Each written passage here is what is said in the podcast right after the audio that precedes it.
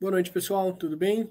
É, primeira live do mês, então a gente está fazendo aqui o Pergunte ao Gestor, né? A gente recebeu bastante pergunta esses dias, então acho que calhou, né? É, fica simpático, a gente aproveita e responde essas perguntas.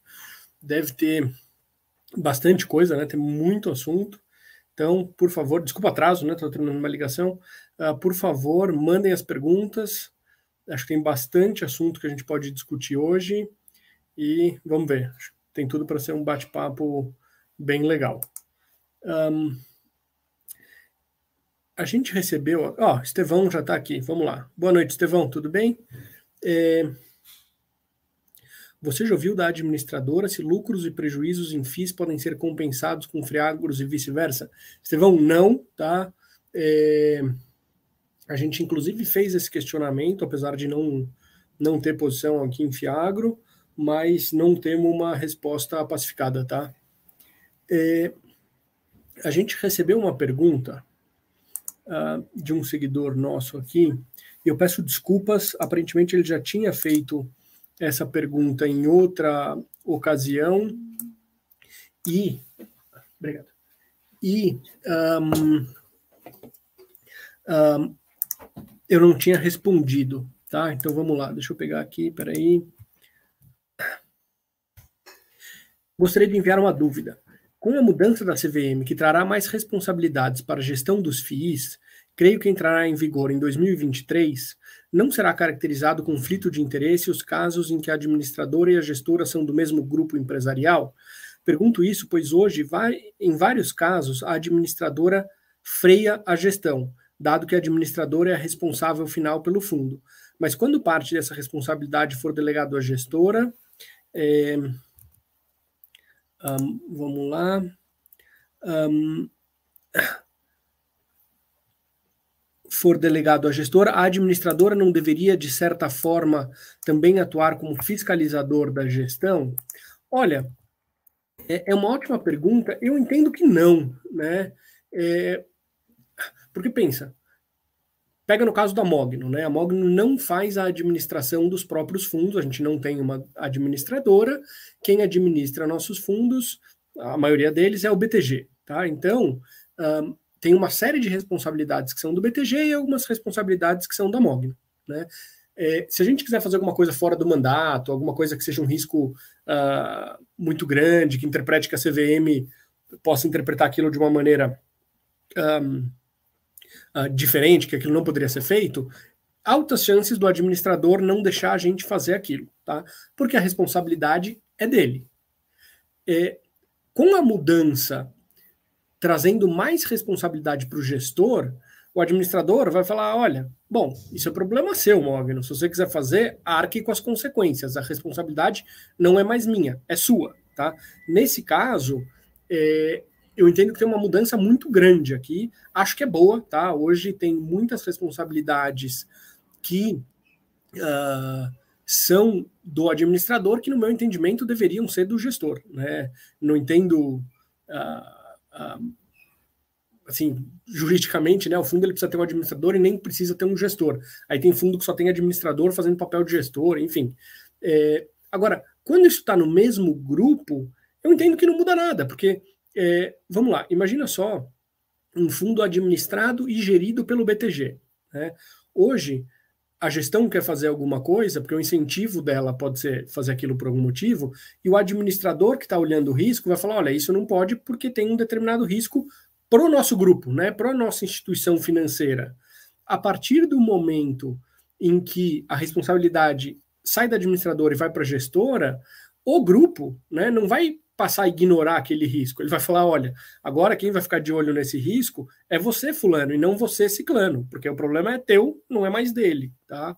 É, aliás, imagino até que nessas situações haja uma migração de gente, né? Quer dizer, pessoas da administradora indo para para a gestora, né, dentro do mesmo grupo. Então, não vejo um aumento de conflito, eu vejo uma alocação diferente de risco e, e, e dentro dessas próprias administradoras deveria haver uma alocação diferente também de uh, como dividir as receitas, né? Quanto que vai para o pessoal da administradora, quanto que vai para o pessoal da gestora e tal. Vamos lá. Um, o Estevão, é, mais uma aqui, vamos lá. É, Daniel, sem entrar no mérito especificamente do RBR Properties, você acredita que a dificuldade de locar o River One se dá pela localização ou por ser um empreendimento novo? Estevão, essa para mim é um, muito simples, né? É, é, pela localização, tá? Assim, é, uh, pega o Birman 32, né? Para dar um exemplo absurdo, né? Quer dizer, localização fantástica, empreendimento novo. Qual foi o trabalho para alocar aquilo? né? Então, uh, não tenho a menor dúvida que é uma questão de localização e não de ser novo. Aliás, ser novo é bom, né? É, você pega prédios antigos, eles vão, por definição, ficando desatualizados. É um sistema de ar-condicionado antigo, é um elevador mais devagar, é, são materiais menos eficientes, enfim. Então, são, são prédios que tendem a ser menos eficientes do ponto de vista de energia e, portanto, de custo de condomínio é, não tenho dúvida aqui que o fator em jogo é muito mais a localização do que o fato de ser um, um, um empreendimento novo, que deveria jogar a favor. Né? Um... Eduardo César, boa noite, Daniel. Gostaria de saber como, como calcular a paridade da rentabilidade de ativos de renda fixa com e sem imposto. Exemplos: LCI versus CDB. Quando você compra uma LCI, essa LCI é isenta de imposto. Quando você compra um CDB, você vai ser tributado. Tá? Eduardo, é uma conta bastante simples, mas ela depende de uma premissa aqui, que é o tempo que você vai ficar com o seu ativo tributado, tá? Porque a rentabilidade, a, a tributação dele cai ao longo do tempo, né?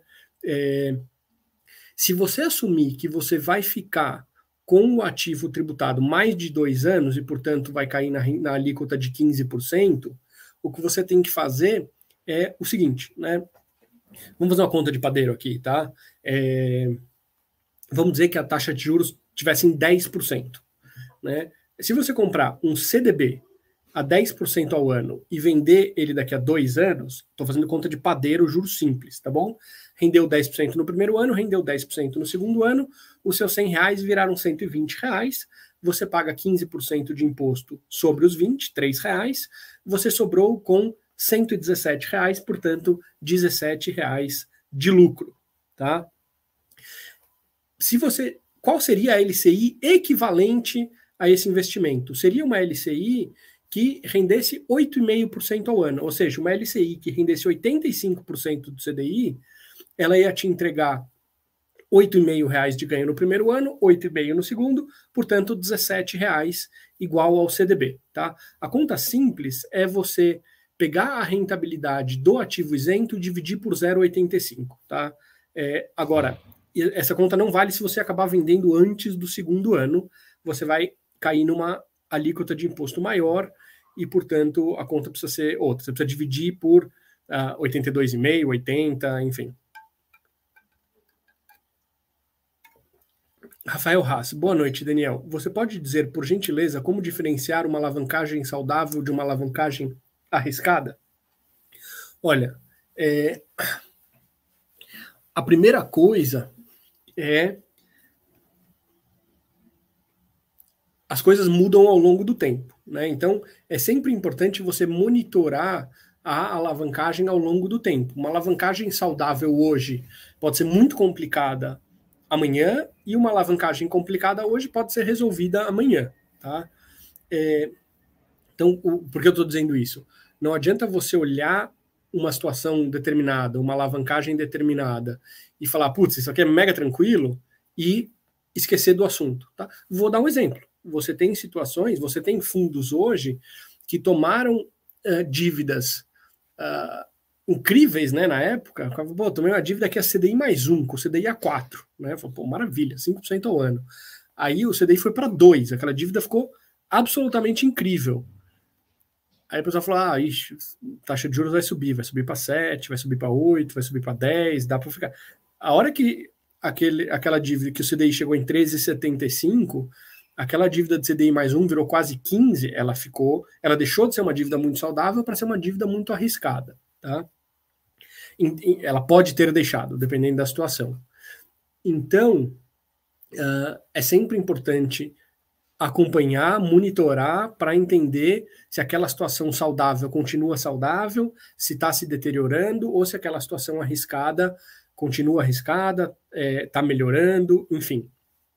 O, isto posto, eu olharia de largada três pontos, né? É, aquela dívida, ela tem um fluxo de receitas uh, que sustenta aquela dívida, né? Então, assim, ah, eu tenho uma dívida de 15 anos, a ah, IPCA mais 7. Qual o lastro dessa dívida? É um imóvel que eu comprei que tem um contrato de locação de 20 anos, atípico, e eu comprei num cap de 9. Bom sinal, né? É, aparentemente eu tenho um fluxo de receitas que dá conta dessa dívida. Preciso olhar qualidade de crédito, preciso olhar um monte de coisa, mas é um bom sinal.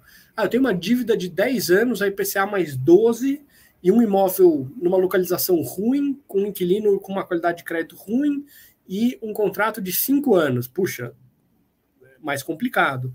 Então, eu olharia três coisas. Eu olharia di, o, o prazo da dívida é casado com o prazo da renda daquele contrato de aluguel? O devedor é um bom devedor? E quais garantias você tem lastreando aquela dívida? Tá?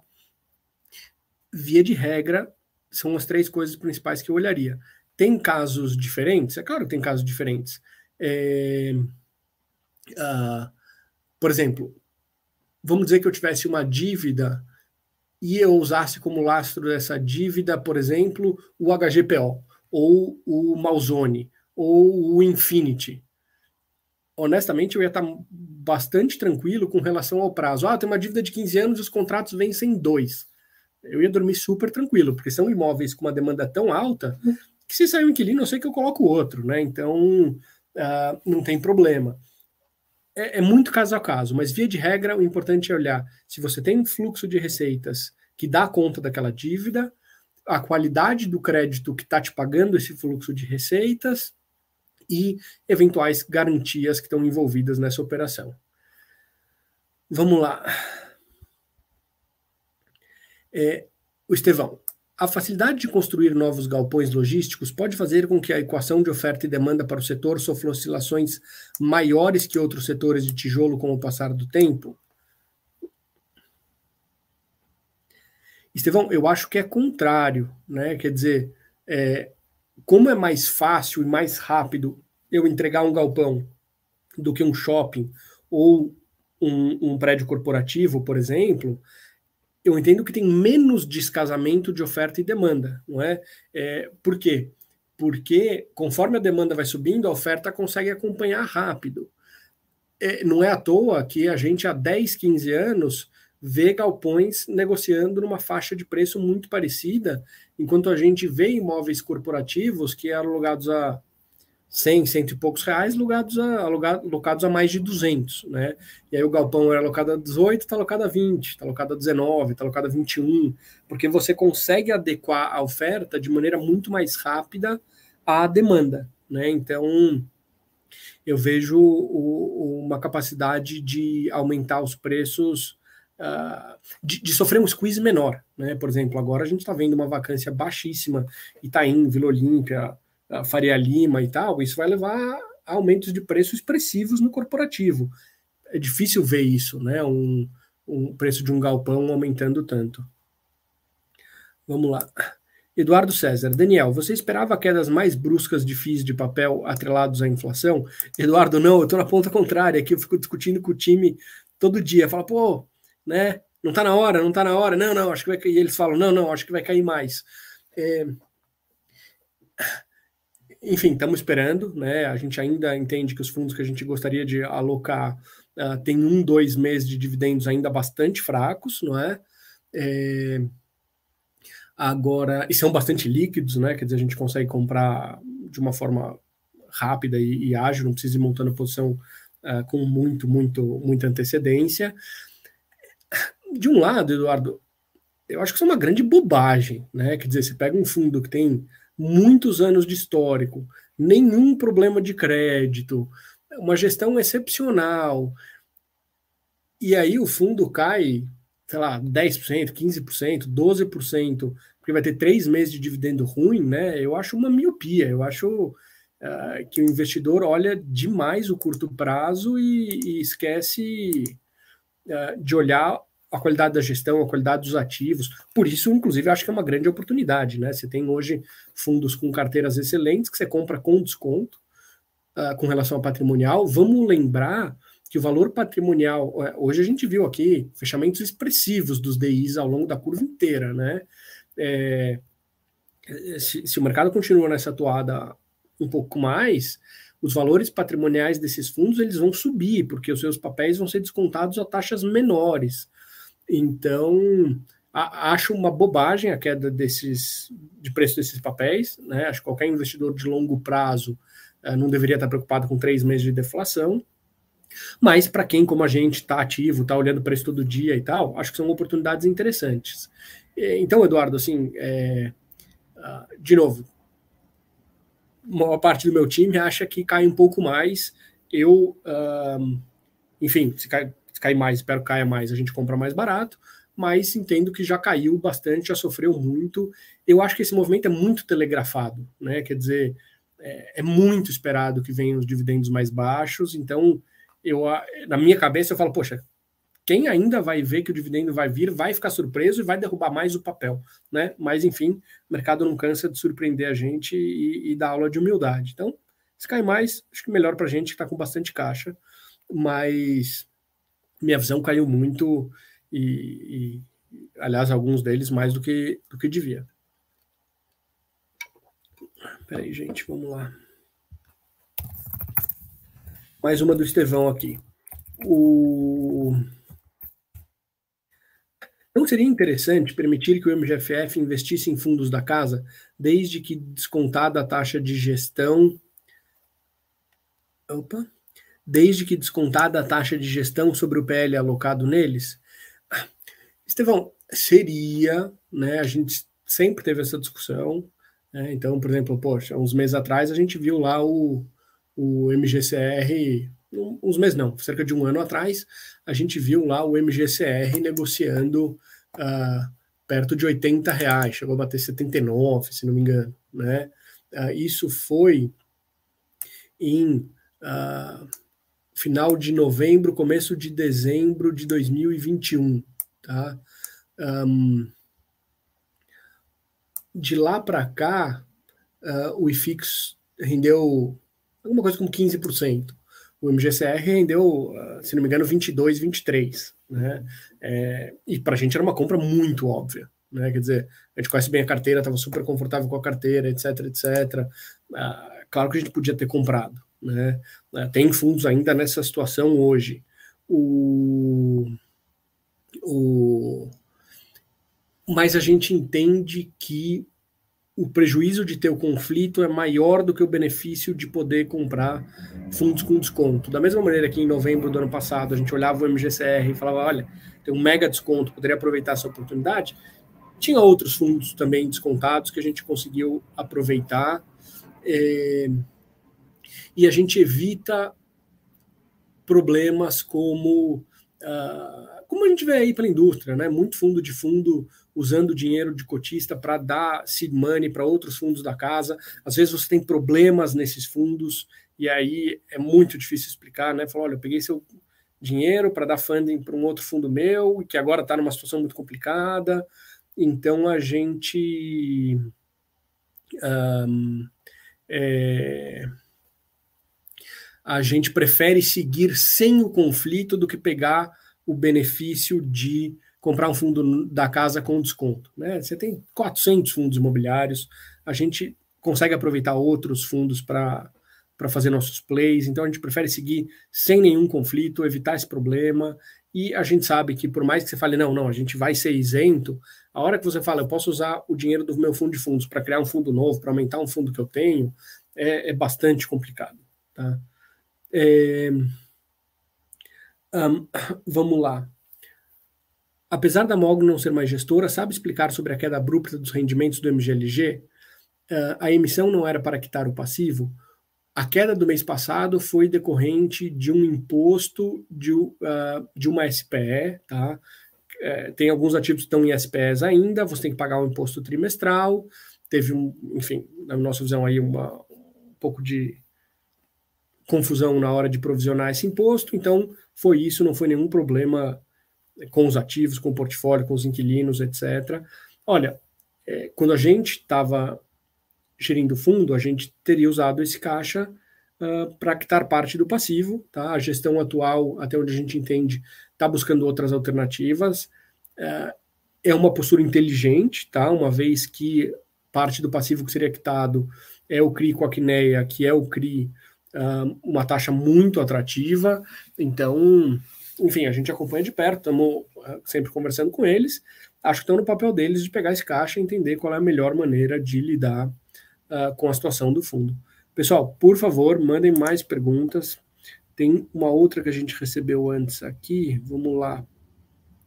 É, duas outras perguntas. Do Bruno Aragão. Vamos lá. Como uma possível falência do Credit Suisse pode afetar o mercado de FIIs? Olha, tem muita gente falando disso, tá? É, Para quem não sabe, eu trabalhei, fui sócio da Reding Grifo e, e, e, posteriormente trabalhei no Credit Suisse, né? Uma vez que, que a gente foi comprado. Um, é evidente que uma falência do banco no mundo uh, afeta o banco no Brasil, tá? Mas a estrutura no Brasil ela é uh, bastante independente, né? O, o, a equipe do Credit Suisse Brasil, né, que faz gestão dos fundos imobiliários, é uma equipe excepcional, tem o nosso maior respeito. Augusto, todo o time, uh, fazem um trabalho muito, muito bom.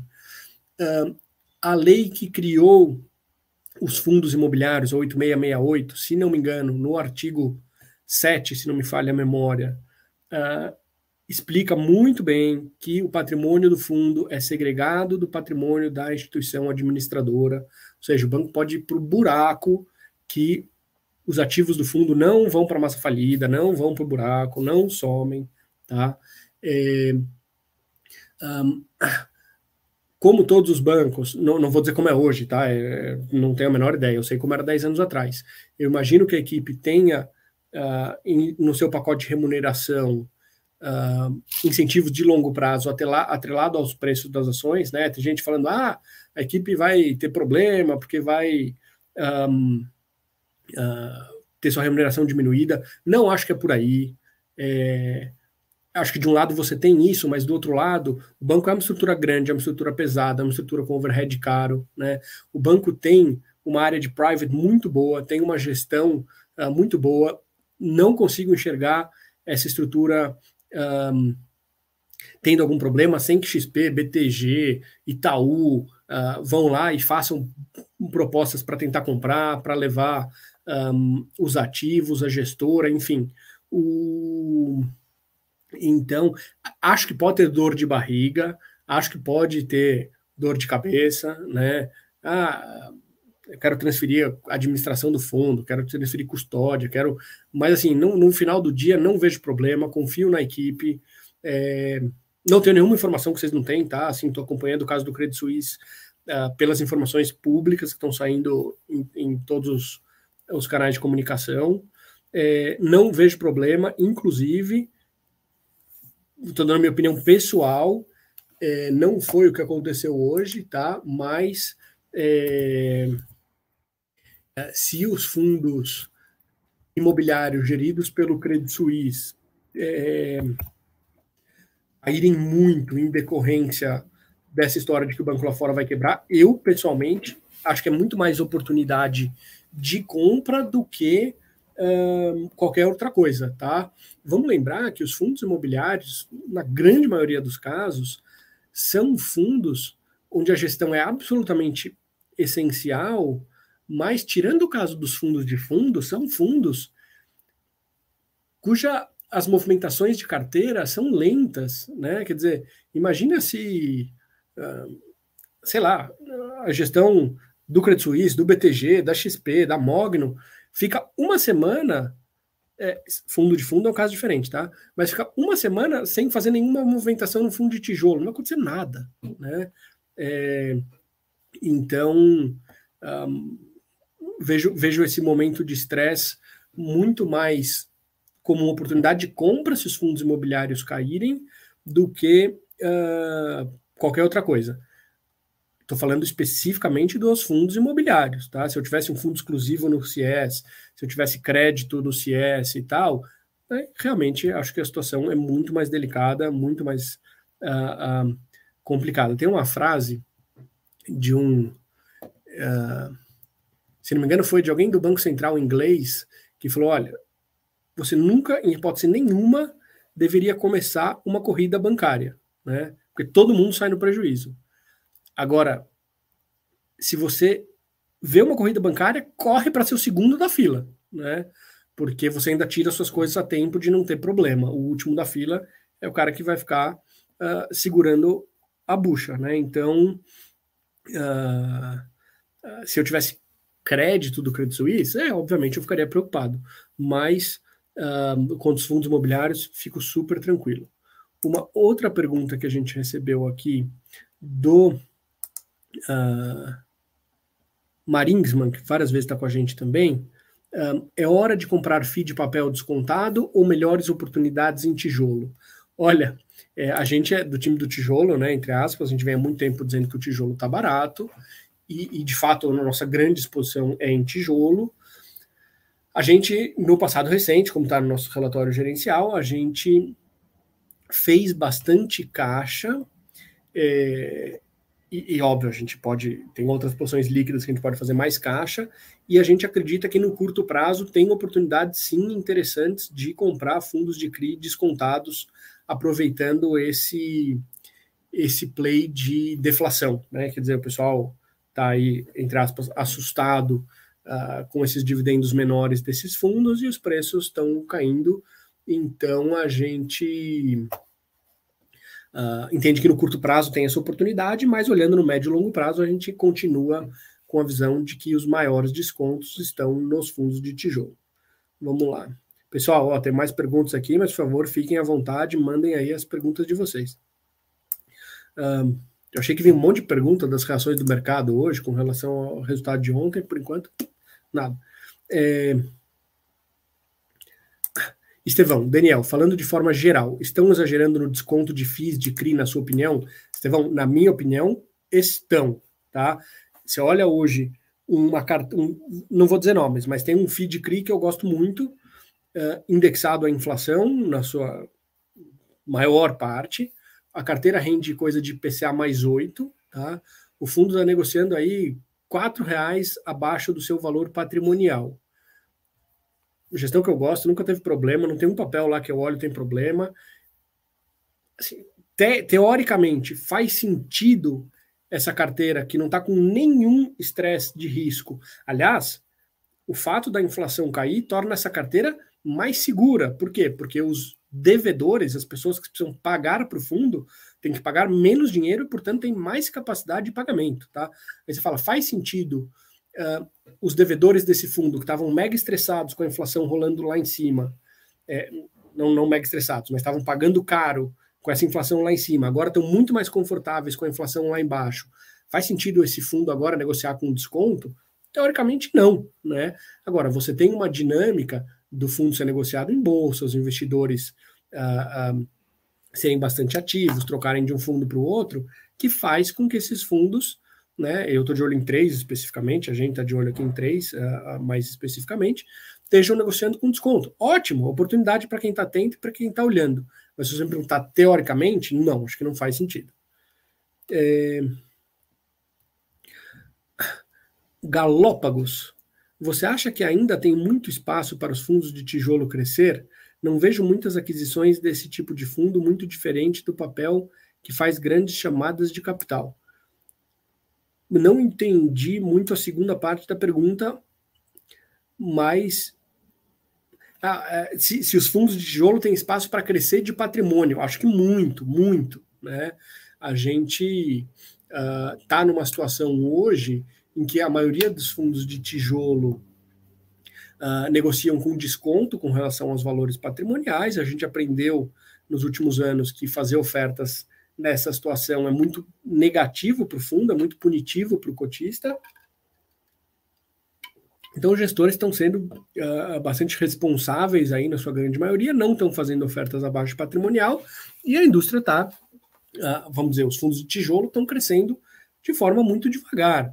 Mas eu uh, não tenho a menor dúvida que essa situação ela vai se inverter, né? principalmente nesse momento que a gente entra agora de taxas de juros menores, inflação menor, daqui a pouco o CDI começa a cair, e um, isso vai fazer com que esses fundos voltem a negociar com prêmios, ou a par, ou muito próximo de par, e, e, e sejam viabilizadas novas ofertas, e, portanto, esses fundos voltem a crescer de forma expressiva. É... Rafael Haas. Daniel, você poderia comentar um pouco sobre a tese de investimento no BPML? Vi que tem no MGFF. Olha, essa é uma tese antiga nossa, a gente participou, eh, vamos dizer, da, da concepção desse fundo, né, do início desse fundo. Eh, não sei se vocês lembram, a BR Mall estava um, se desfazendo de uma série de ativos, não é?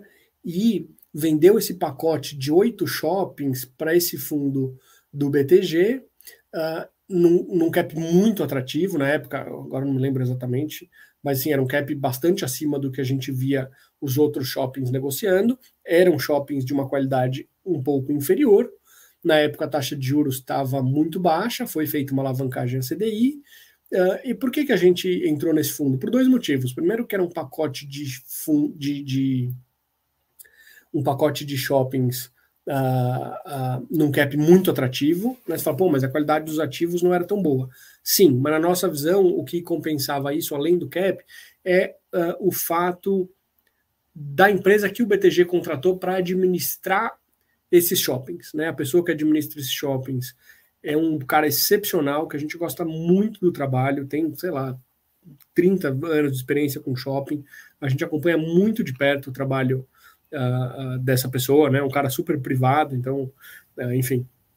E acompanhamos muito de perto calls mensais com ele ao longo da pandemia, né? Assim, o cara estava numa situação de guerra total, então a gente confia muito, muito na gestão e a gente entende que o pior já passou, né? Quando você olha, a taxa de juros parou de subir, que para esse fundo é crítico, né? Uma vez que ele tem uma dívida aí indexada a CDI, e a gente vê os shoppings se recuperando numa velocidade muito, muito expressiva. Né? A hora que a gente vê, quer dizer, saiu notícia aí, não sei se foi hoje, não, semana passada, é, batemos recorde, né? 100 milhões de pessoas ocupadas no Brasil, desemprego caindo, um, massa salarial recuperando, tudo muito bom para shopping, não é? Então, é, a, a, tese foi construída lá atrás, né? Foi uma tese que foi pega aí uh, de surpresa pela pandemia, passou por bastante dificuldade, mas a gente entende que já um, passou o cabo da boa esperança, não é? Quer dizer, daqui para frente a gente espera que os juros uh, comecem a cair, o que vai aliviar bem a situação do fundo e uh, os shoppings continuem se recuperando. Vamos lá. Eduardo César. Uh, você vê oportunidade de upside no setor de shoppings ou eles já estão ajustados no tocante do preço dado o cenário atual? Olha, é, apesar da gente ter visto uma alta muito expressiva de alguns fundos de shopping em agosto, a gente entende que ainda tem desconto, tá? No relativo, a gente prefere oportunidades em outros setores hoje, mas a gente entende que sim, tem tem upside, tem, tem situações aí bastante interessantes. É... Pessoal, um, peraí, vamos lá. Opa, boa noite, Ariel, está sempre aqui com a gente. É... Depois da IU anunciar que vai derrubar predinhos para construir arranha-céus, acreditas que os FIIs poderão ir no mesmo caminho? É... Ariel, o FII. É... Bom, a gente aqui teve um FII, né, que, que, cujo foco era fazer retrofit de imóveis focados no centro de São Paulo. A gente vendeu esses imóveis quando o cenário começou a, a, a complicar bastante, tá? É, e, e, a gente tem né, diversos fundos no mercado que são fundos de incorporação, né, ou seja, fundos focados em pegar o, o, o, recurso, comprar o terreno, fazer um, fazer um prédio, vender. O... nesses casos, como era o fundo que a gente tinha de retrofit, ou o fundo que ele é um fundo de, de, de incorporação, eu entendo que funciona, né? Porque a proposta é muito clara. Ó, me dá o dinheiro, eu vou ficar com esse dinheiro muitos anos e lá na frente eu te devolvo. Né? É, acho que isso ao longo dos ciclos vai continuar, né? Você tem bons gestores fazendo isso já em vários vintages. Agora, para um FII de renda fazer isso é mais delicado. Por quê? Porque você fica muito tempo sem pagar dividendo naquela proporção do fundo que tiver alocado nesse tipo de ativo. Conforme os fundos crescem, isso vai ficando mais simples, né? Se eu tenho um fundo de 100 milhões, eu vou fazer um projeto de 10, pô, é 10% do meu fundo que está sem gerar renda. Se eu tenho um fundo de 300 milhões, ah, vou colocar 10 nisso aqui porque eu acho que eu vou buscar uma tira enorme. É mais cabível. Né? No fundo de 5 bi, vou colocar 50 milhões aqui num, num retrofit ou numa incorporação que eu acho que vai buscar uma tira enorme. Dá para fazer porque você consegue manter uma renda boa. Uh, mesmo que parte do capital fique empatado por muito tempo num projeto que demora para dar resultado. Tá? É, a gente é suspeito, a gente gosta de retrofit, a gente fez alguns fora de fundo para testar a tese, tivemos resultados muito satisfatórios, mas é um trabalho muito difícil. Né? A gente vê no exterior uh, trabalhos incríveis de retrofit sendo feitos, que são muito, muito difíceis de replicar aqui, por, principalmente por uma postura do poder público, né? Você tem, um, por exemplo, você vai na Europa, né? Tem lá uma série de, vou dar um exemplo qualquer, porque Portugal é diferente da Espanha, que é diferente da Alemanha, enfim. Mas sim, você tem lá uma determinada série de regras que diz, olha, num prédio hoje você precisa ter uma escada de incêndio de dois metros de largura, com porta corta-fogo, precisa ter acessibilidade para XYZ no elevador, etc, etc. Né? No Brasil, a gente tem a mesma coisa. Você, via de regra, vai na Europa, vai nos Estados Unidos, e fala: olha, tem esse prédio velho aqui, cuja escada tem 1,20m, 1,5m, não tem 2 metros. É, ela está no core do prédio, eu não consigo fazer uma escada diferente. E o acesso ao elevador é numa, numa situação aqui que eu não consigo fazer uma acessibilidade. Você me dá uma isenção dessas regras para eu poder fazer um retrofit, a gente deixa desse prédio velho desocupado e passa a ter um prédio mais moderno, embora não tenha todas as, uh, as condições que a lei de hoje pedem, via de regra, o poder público fala: pode, pelo amor de Deus, pega essa velharia e traz um equipamento novo para a cidade para usar. Aqui é muito mais difícil. Né? Você tem aquela postura tipo: não, se não tivesse escada, não vai. E aí a gente deixa de fazer, a cidade fica com o prédio velho, né? Então, uh, infelizmente, a coisa aqui é muito mais uh, difícil. Queria fazer né, também do outro lado um comentário aqui a respeito do secretário César, uh, que na Prefeitura de São Paulo fez um trabalho muito forte no sentido de tentar ajudar, tentar viabilizar, tentar fazer com que essa iniciativa dos players privados de retrofitar imóveis no centro e tal fosse bem sucedida, porque pô, é melhor para todo mundo, né? Mas em geral é muito difícil. Uma, uma outra situação, Ariel, que complica um pouco, é que você nunca sabe o que você vai encontrar, não é? Você, a hora que compra o prédio, faz uma diligência, né? Uma diligência de engenharia e tal, você vai achar uma determinada situação. A hora que de fato você rasgar a parede para ver como estão os, os canos, os fios, etc., pode ser que você tenha uma surpresa bastante desagradável. Então, é sempre um desafio. Do outro lado, em geral, o ciclo de obra é muito menor e, e você fica travado menos tempo, que no Brasil é ótimo, em decorrência da volatilidade que a gente vive sempre. Vamos lá. Um, Rafael Haas. Daniel, entendo que naturalmente, pela natureza imobiliária, fundos de CRI tendem a ser IPCA+. Existem situações em que o lastro natural seja CDI? Em quais? O efeito sempre um swap? Um, olha, primeiro você tem situações em que você simplesmente descasa, né? Quer dizer, você tem,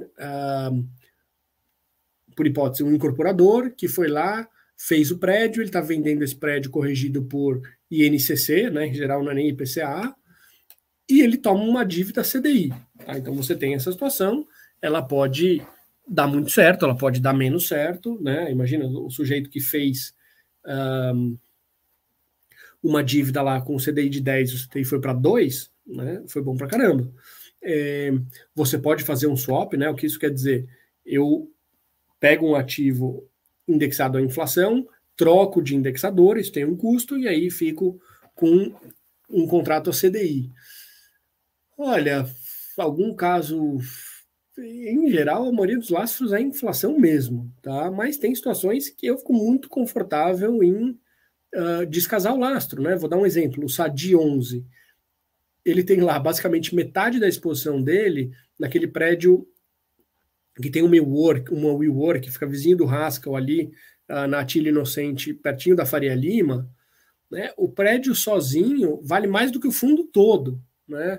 Aí você fala, não, mas os contratos de locação são a inflação, o cara está pagando CDI.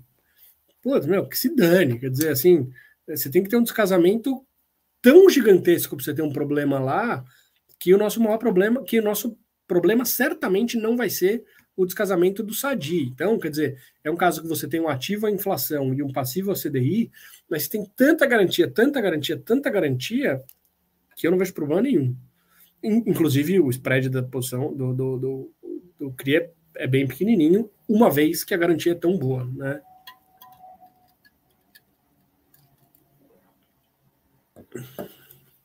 Estevão, é, Daniel, quando se calcula o retorno histórico de um FII ou do IFIX sobre a NTNB, esse cálculo normalmente já leva em conta o retorno líquido, ou seja, Tesouro IPCA não tributado?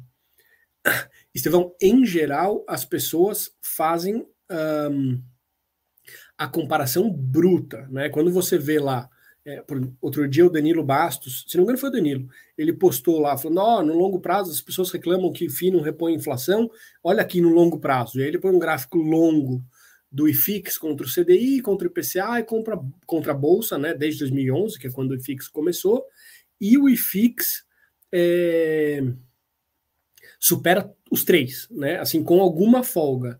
E aí eu até respondi embaixo, falei, nossa, a comparação tá errada, né?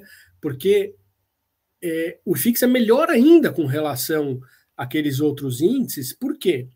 Porque é, vamos dizer que em 2011 eu pus 100 reais em bolsa, 100 reais em, em, IPC, em alguma coisa que me paga IPCA, alguma coisa que me paga CDI, e eu coloquei 100 reais em fundos imobiliários. E aí o Danilo fez aquele gráficozinho lá do IFIX batendo todos. Só que se eu tivesse feito aquilo na física, o que acontece? O meu ganho de bolsa teria sido tributado, o meu ganho no CDI teria sido tributado, a não ser que eu tivesse usado algum produto isento, né, uma LCI, uma LCA, o meu ganho em IPCA teria sido tributado e todo o ganho que veio do IFIX de dividendo, ele é isento, né? Então ele precisaria ser ajustado para cima, tá? É, ou seja, os meus 100 reais de bolsa, que saíram de 100 reais e viraram 200, na verdade, eles não viraram 200, eles viraram 185. Os meus 100 reais que no IFIX viraram 300, obviamente eu teria que fazer a conta de quanto foi ganho de capital e quanto foi rendimento. Mas partindo do princípio que metade fosse ganho de capital e metade fosse rendimento, eu acho que é mais rendimento do que isso nesse prazo específico, tá? Mas, por hipótese, uh, eu teria sido tributado a 20% no ganho de capital, metade, portanto 10%, isento no rendimento, ou seja, eu teria tido uma, uma, uma tributação de 10 ao invés de 15 na renda fixa. É, é, sempre importante levar isso em conta, porque de fato esse ajuste ele faz muita diferença. O Ariel Massuia.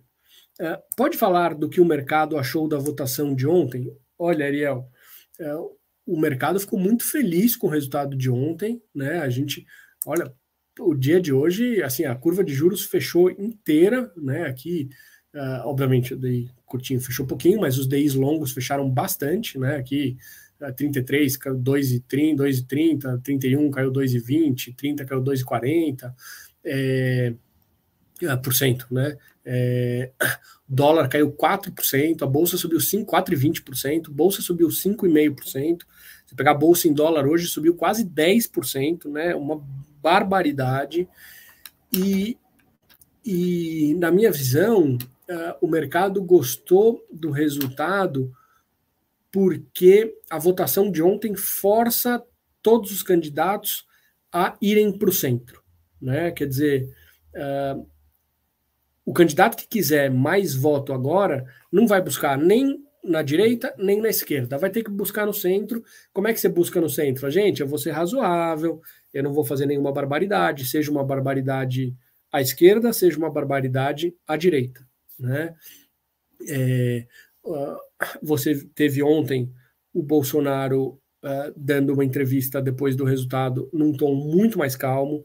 Você teve hoje já uma série de notícias uh, da campanha do Lula falando: olha, será que vale a pena fazer uma carta ao povo brasileiro? Boa parte da equipe fazendo pressão para ele repetir a carta ao povo brasileiro de 2002, né, dizendo: olha, vou ser razoável.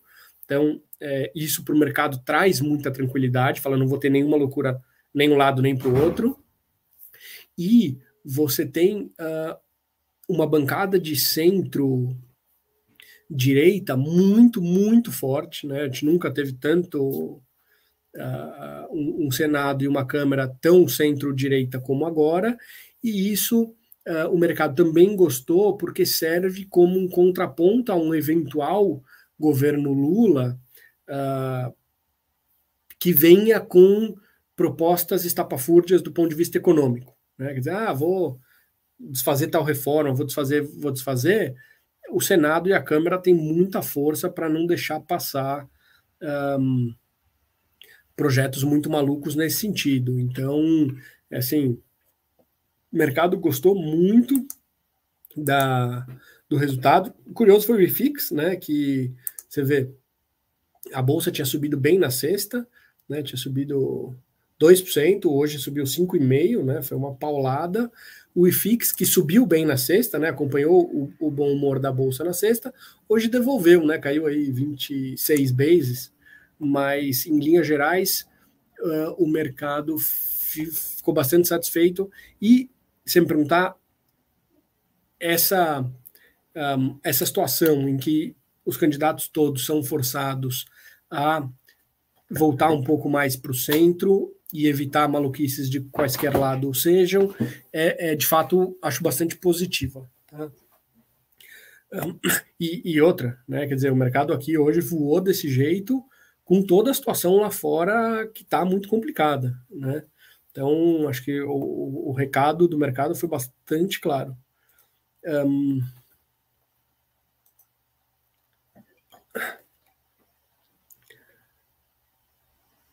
Peraí, pessoal, tem mais perguntas?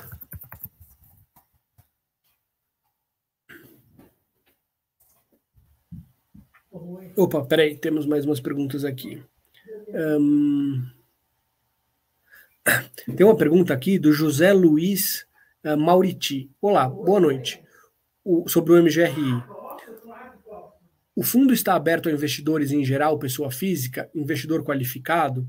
Olha, é, José Luiz, o fundo ele é negociado em bolsa, tá? Ele está listado, mas o fundo só tem um cotista, que é o Iridium, é público, está lá no relatório de gestão dele, tá? Então, quer dizer, depende do Iridium vender para que alguém possa comprar. Uh, a gente não vai fazer nenhuma oferta desse fundo 400 tá por enquanto, a gente vai uh, esperar com que o portfólio esteja maior, esteja mais diversificado, uh, antes que a gente pulverize o fundo, tá? Tem bastante gente aí uh, perguntando, né? O fundo está pagando um dividendo absurdamente alto, mas uh, é, a gente aprendeu bastante na pandemia, com diversos problemas que os fundos imobiliários tiveram, que a gente teve. Então, esse fundo a gente está indo muito devagar, muito tranquilo. Vamos primeiro diversificar a carteira para depois uh, pulverizá-lo, né? Não temos nenhuma pressa de aproveitar esse momento que o fundo está com um dividendo enorme para, ah, vamos fazer oferta, tal, não vamos fazer isso, vamos casar ativo e passivo. Então, também tranquilo. Infelizmente, hoje é, não tem como comprar esse fundo, uma vez que uh, o Selegato tem todas as cotas aí, ainda não colocou elas para vender. Vamos lá. É...